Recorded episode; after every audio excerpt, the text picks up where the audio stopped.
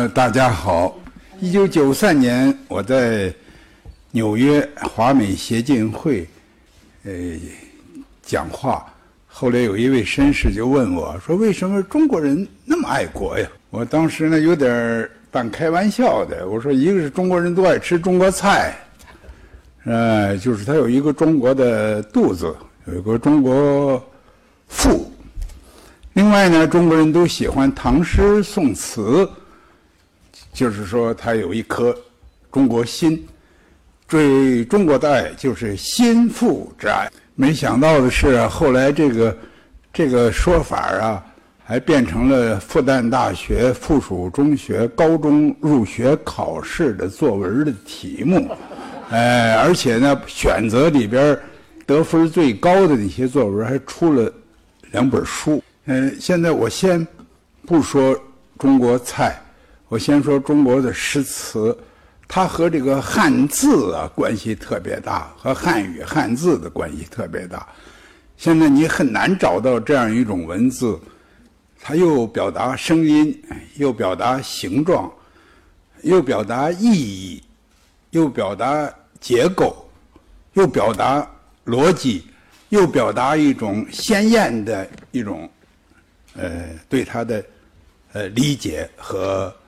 呃，热爱这个，按照这个《史记》上的记载呀，当年皇帝委托仓颉来制造、来呃做这个中国的文字汉字，在做出这个字来以后啊，他做的太伟大了，太了不起了，所以搞得鬼神都为之害怕，叫天雨粟。鬼夜哭，就是你，由于你这个汉字写的太好了，把各种的知识都包括在里边了，所以天上掉的不是雨，也不是雪，是小米儿，哎，然后呢，所有的魔鬼吓得在那儿哭，说是中国人都掌握了这样的字了，那我们还有什么事可做呢？我们曾经认为这样一个含义丰富的文字。透露的是超人间的终极智慧，透露的是永恒的真理。到现在有很多说研究中国的文化，一个字就够你研究一年的了。这样一种富有综合的思维方式、整体性的思维方式的文字，啊，如果没有它，就不可能有中国的统一。因为中国的方言呢，那方言和方言之间距离的有的时候非常的远，也没有独具特色的中华文化，也就没有中国式的重视整体、重视一切的“一”和“一”的一切。这个这是佛经《法华经》《法华经》上的话。也是郭沫若的诗歌里最喜欢用的话：“一切的一和一的一切，这样一种思维方式。”有人说中国人是没有宗教的，但是我认为中国人有自己的信仰，有自己的宗教。他的宗教就是文化，他的宗教就是文字，他对文字的那种爱，对文字的那个信仰，超出了。一切其他的，呃，地方，呃，中国的文字，它制造的，它提供给我们的是一个概念之神，也就是被孔子称之为“名”的那个东西。这个神是什么？神是一个概念，神不是一个人，神也不是一个具体的存在，而是一种最高、最伟大的概念。不不论是道家还是儒家，他们都很崇拜这个“道”字，认为这个“道”呢就是终极，就是最大的概念，也是最高的概念。那么这个“道”呢，落实到人的性情里边呢，就是仁爱。哎，所以这个“道”呢，就可以一直落实到修身、齐家、治国、平天下这上面。这也我把它称之为上文，就是我们崇拜的是文化，我认为一个有文化的民族，一个有文化的圣人，呃，圣人这本身就已经带有宗教性的一个概念了。呃，一个有文化的圣人呢，是能够呃取得他最大的权威的。那么，这个文化是从哪儿来的呢？呃，中国人的解释，它是从人性当中来的。你小时候在家里头，你孝敬父母，呃，你尊敬和慈爱你的兄弟姐妹，这个本身呢，你长大了以后呢，就会呃尊重长上，啊，尊重政府，尊重老板，呃，然后呢，你的人的心呢都很都很诚实。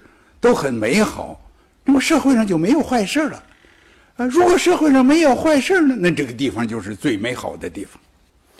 中国的古代的思想家有一个很伟大的逻辑，也是一个最简单的逻辑，就是说，你小时候是个好孩子，将来你上学的时候就是一个好学生，你上完了学，你就是一个好人，你如果做官就是一个好官你如果做皇帝，你就是一个好皇帝，又有好官，又有好皇帝，又有好学生，又有好孩子，这个社会你还发什么愁呢？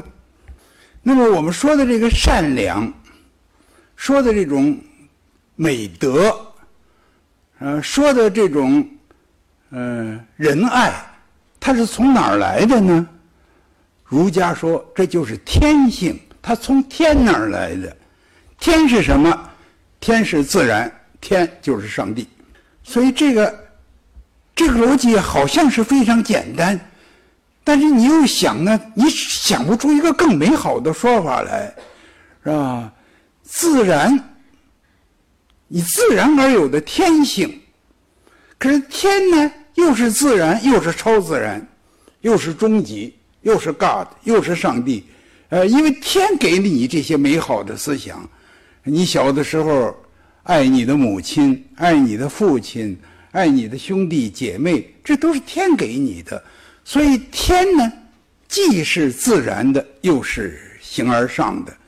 老子啊是讲道的，呃，但是老子在他的这《道德经》当中讲道啊，他是一共出现了七十八次。呃，他讲这个。呃，天呢讲了九十二次，这是一个独一无二的一个思路啊。自然就是上帝，上帝就是人性，人性就是文化，文化就是道德，道德就是仁政，仁政就是理想国，仁政就是理想的政府，就是理想的纲领。这就是。一切的一，也就是一的一切，one 就是 all，all 就是 one。这就是中国式的天下大同、为政以德的理想，就用道德来解决政治问题。老子啊、庄子啊，他们不太喜欢讲这么多的仁义道德的说教。那么按他们的讲法呢？就更简单，就是每个人按照自己自然的天性，呃，每个人呢，呃，你按照你最美好的、呃，最天真的，像婴儿一样的那样一种心情来做一切事情，自然一切就都会非常好。连这个道德，连讲道德都用不着费这劲。这样的理想并不容易做到。我们看中国的历史。并不是说是大家坐在那里高高兴兴的，只要是对妈妈好、对爸爸好、呃，对哥哥好、对妹妹好，呃然后天下就太平了。事情没有那么简单。但是我们有这么一个美好的理想，不能不说它是我们的文化非常可爱的一部分。所以中国早在《礼记·礼运篇》里头呢，就提出了“天下为公，世界”。大同这样的一个理想，这个大大同啊，你如果从字面的意义上讲，很有点共产主义的味儿。虽然美国人听到共产主义觉得很可怕，呃，因为大同嘛，就是 Great Common，是吧？他这个这个已经沾点那个 Communism 是吧？呃，Com Communist 那个味道了。这个大同不光是共产党讲，所以大家不要不要有人害怕，国民党也讲。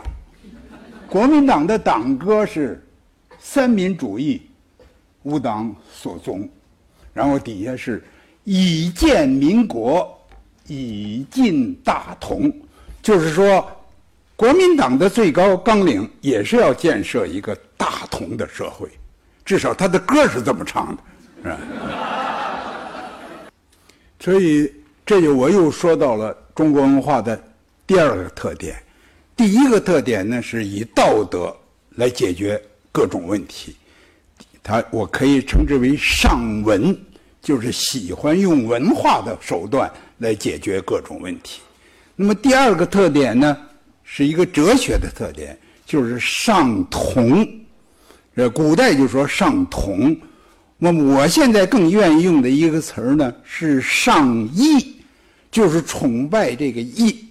崇拜这种一元的思想，崇拜这个一切的一，崇然后才崇拜一的一切。那么这里边呢，我又再回过头来说说中国菜，呃，Chinese cook，谈谈中国的料理。呃，中国的料理啊，特点之一也是一切的一和一的一切。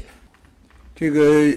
一九九八年呢，我曾经在康州的那 Trinity College，在 Trinity College 呢，我担任这个他的 Presidential Fellow。那时候我发现这个学校里头啊，有这个教工食堂里宣布今天有中国菜，我非常兴奋，怎么今天还会有这个学校里头还会有中餐呢？后来我一吃就知道了，什么是中国菜呢？就是把不同的肉，比如说牛肉。羊肉和火腿，呃，放在一起，把不同的菜，土豆、蚕豆，呃，还有菠菜，呃，还有菜花炒在一起，这个所有的一 mixed 中国菜。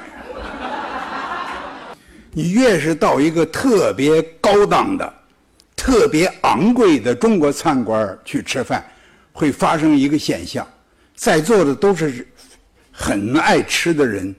都是那个老饕，是吧？这几个人坐在一块儿，一边吃一边在研究，这个究竟是什么？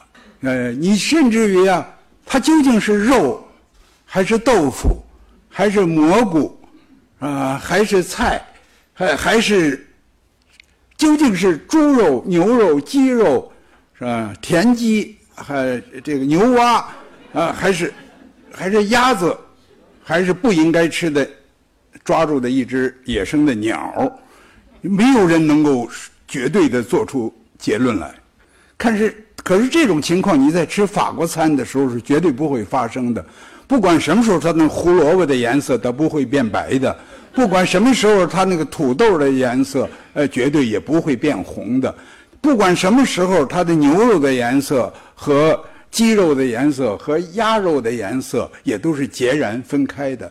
它虽然很多材料，它是把它放在那里，它是，它不是一个材料做成的。然而，中国你吃的那碗菜，比如说佛跳墙，那是一切的一。我不知道是不是在座的哪个人能够很准确的告诉我，一碗最标准的佛跳墙里边究竟包含了多少种材料。但是，中国不仅仅有上文和上医的这一面。中国还有另一面，我称之为上化，就是变化。中国人认为什么东西都在变化，没有任何东西是绝对的、不可以变化的。早在庄子里边，庄子就提出来“与时俱化”，就是所有的东西都是随着时间而变化的。在《尚书》里边提出来“苟日新”。又日新，日日新，就是新的东西每天都在发生。在《尚书》里又提出来：“穷则变，变则通，通则久。这个，呃，一九八二年的时候，我访问墨西哥，和墨西哥的一个汉学家叫 Flora Barton，白佩兰女士谈话，我就说，我说中国是一个很古老的一个大国，所以他有时候接受新的东西，呃，可能慢一点。这个白佩兰女士说。我不完全赞成你的意见，他说你的这个说法和当年李鸿章见伊藤博文的时候说的方法说说的话是完全一样的。但是他说，他说我在中国待了很长的时间，我认为中国人非常容易接受新鲜的东西，接受好的东西，接受有用的东西，接受对他有利的东西。在上个世纪，呃，八十年代。世界上的许多社会主义国家都进行改革的时候，哎，但是有许多西方的政要、许多的大人物，包括呃像这个呃布尔金斯基，这个美国卡特时期的国家安全顾问，呃像英国的撒切尔夫人，像美国的呃基辛格博士。他们仅仅看好中国的改革，他们认为苏联和东欧的那些改革会出造成很大的麻烦，但是中国的改革是极有可能得到相当的成功的。那个著名的小说家，曾经在镇江生活过很久的美国的女作家赛珍珠，呃，这个 Madame Pearl。她也说过，中国的这个民族经历了太多的灾难，有着非常丰富的经验，他们总是能够想出办法来，总是能够度过一个又一个的难关。南海北海道术匪夷，东学西学心理忧同，这是钱钟书先生的。名言，就是说，世界上不同的民族、不同的国家各有各的特点，又有许多的共同性。习近平主席强调，目前人类是命运的共同体，这种人类的共同体、世界的共同体，各个方面的交流、理解、互补是必要的，也是可能的。中华文化有过早期的辉煌。也有过由于缺少认真的与异质文化的交流与对挑战的回应而停滞的悲哀。现在面临着极好的机遇，使我们能够继承、弘扬、创造性的转变、创造性的发展好我们的中华文化，贡献给自身，贡献给人类。好，谢谢大家。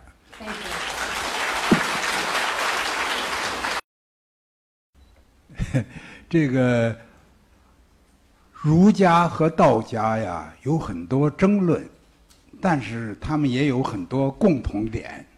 首先，他们都强调天道，他们都相信人性是善良的，都相信人性是本来应该往正面的方向发展的。我们呢都知道，道家主张无为而治，就是政府啊应该少做一点事情，让老百姓自己管理自己。其实儒家也是这样主张的。哎，在《论语》的靠快到结束的时候，引用孔子的话说：“无为而治者，岂为顺乎？”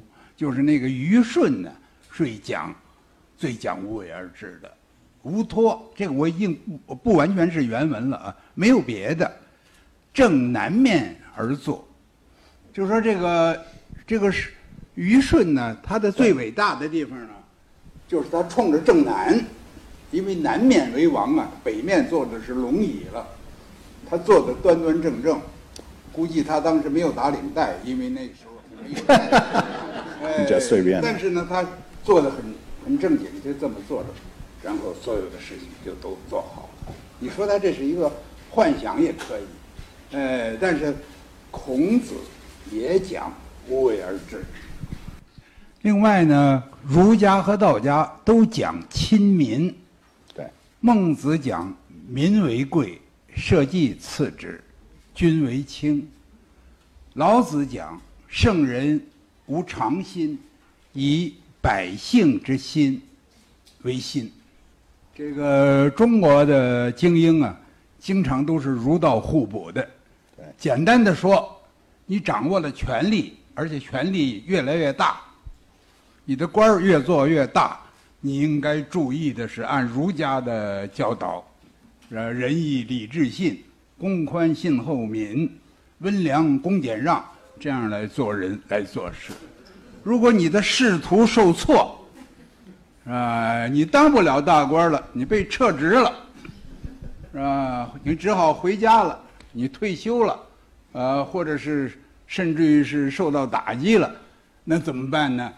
哎，你自然而然，道法自然，啊，呃，无为而治，无为而无不为，哎，你过得也很舒服。中国是一个古老的大国，这种相互矛盾的说法、相互矛盾的信条还多极了。比如说，我们讲中国人是最讲服从的，讲尊敬长上的，但是民间里头有一些另外的一些话。呃，先下手为强，后下手遭殃。哎，马无夜草不肥，是吧？人无外财不富。哎，舍得一身剐，敢把皇帝拉下马。多，所以它有各种不同的。这个就是这个一的一切里头啊，它既然一切了，就不可能太一。哎，但是呢。呃，从这个主流的意识形态来说呢，他又希望不要太不一，哎，所以中国的几千年来就是这样度过的，哎，这个，所以说到荀子，这些他们的这些观点呢，也有他的道理，但是始终不占主流，因为性善的说法大家爱听，是吧？比如说你是一个人。说你那个性啊，你那个人性本来就是很善的，哎呀，我听着很好听。说你本来相当坏呀，这个它不太好听，是吧？另外，这个掌握权力、掌握权威的人呢，呃，认为性善的这个话也很好。你性善，应该善。你现在不善了，你违反了人性。哦，这个压力，对他的批评的作用，啊，对他的约束的作用也很大。呃，所以这个性善的思想呢，一直在中国占主要的地位。哎，到现在一些文学批评家，因为我写小说了，也喜欢说：“ 哎呀，说这个表现了人性美。”我有时候心里想，人性美，嗯，sometimes 美，有的时候，sometimes，对对对。也 也许有些时候它不美，还挺丑陋，但是呢，你你就是这么说了，你还是写的稍微美一点人生活里头已经碰到一些不愉快了，已经碰到一些丑陋了，你在写的也都是丑陋，你活的不是更难过了吗？呃，还是多一点美是可以的。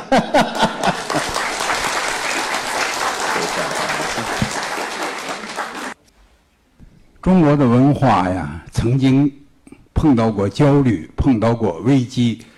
中国的人用了很大的力量来检查、反省自己文化上的不足，而且努力学习世界的人类的先进的文明。但是，中国毕竟是一个有着几千年的文明历史的这样一个独特的国家。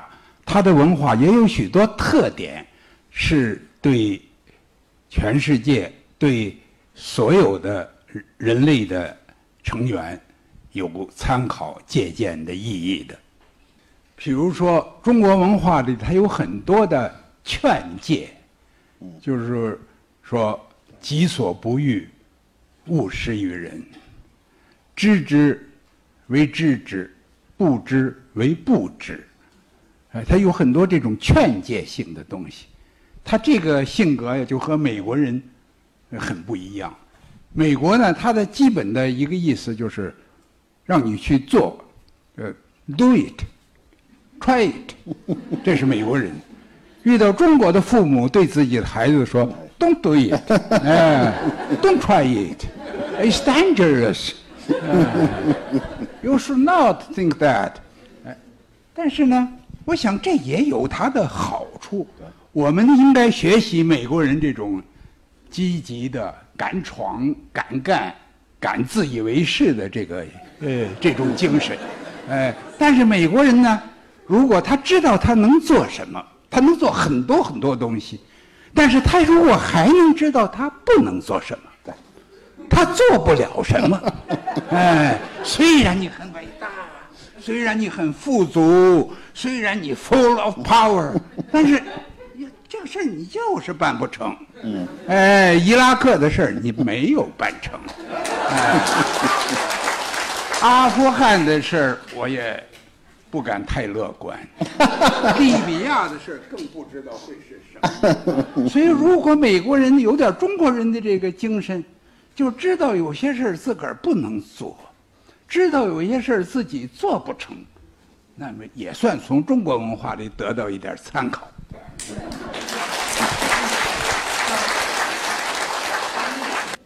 这个中国文化还有一个特点呢，呃，就是。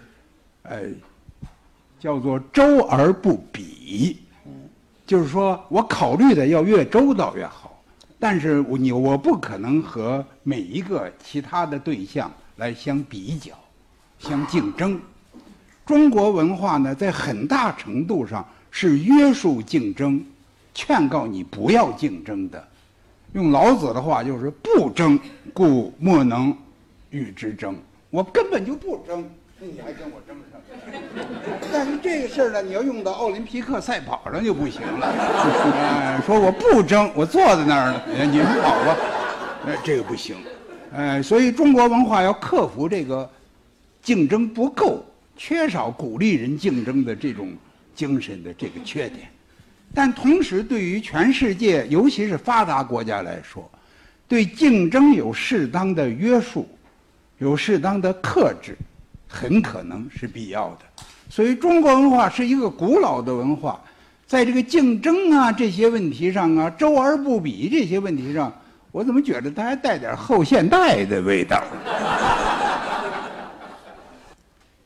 这是一个自然的情况，这是一个好事。这个本来呀，这是一个非常自然的事情，因为我们每个人呢都有很多属性。首先呢，我们是地球人。而且我们，你不管喜欢不喜欢，你必须承认，全球化是一个事实。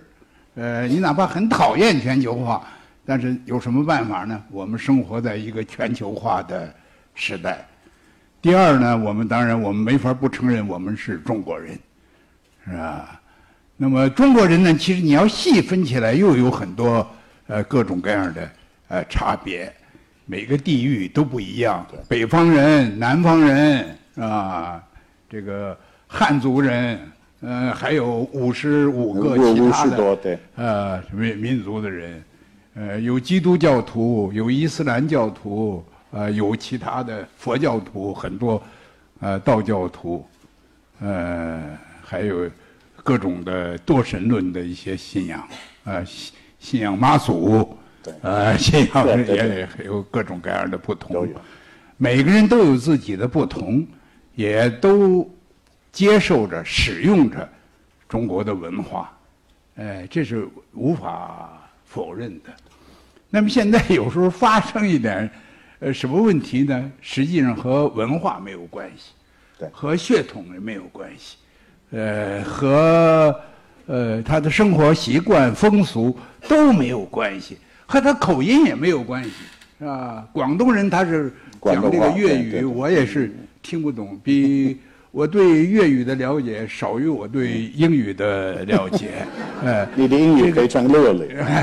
这个，这个他他这个你，这个本来都是不足为奇的，但是有些地方呢，呃，他就牵扯到一某一种政治势力，这种政治势力呢，呃，和呃一种特殊的政治派别，呃，不希望看到中国的统一，不看不希望看到中国的发展有关，因此也引起了社会的一些方面的高度的警惕。呃，我想这个是一个很特殊的现象，否则的话呢，它根本都不足为奇。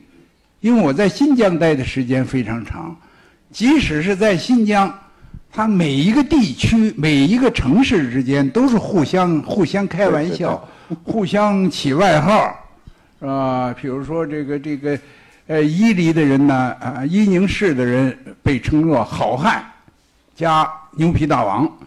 啊，这个伊犁人就说这个，这个阿克苏人是傻瓜，他叫南瓜，那意思就是傻瓜。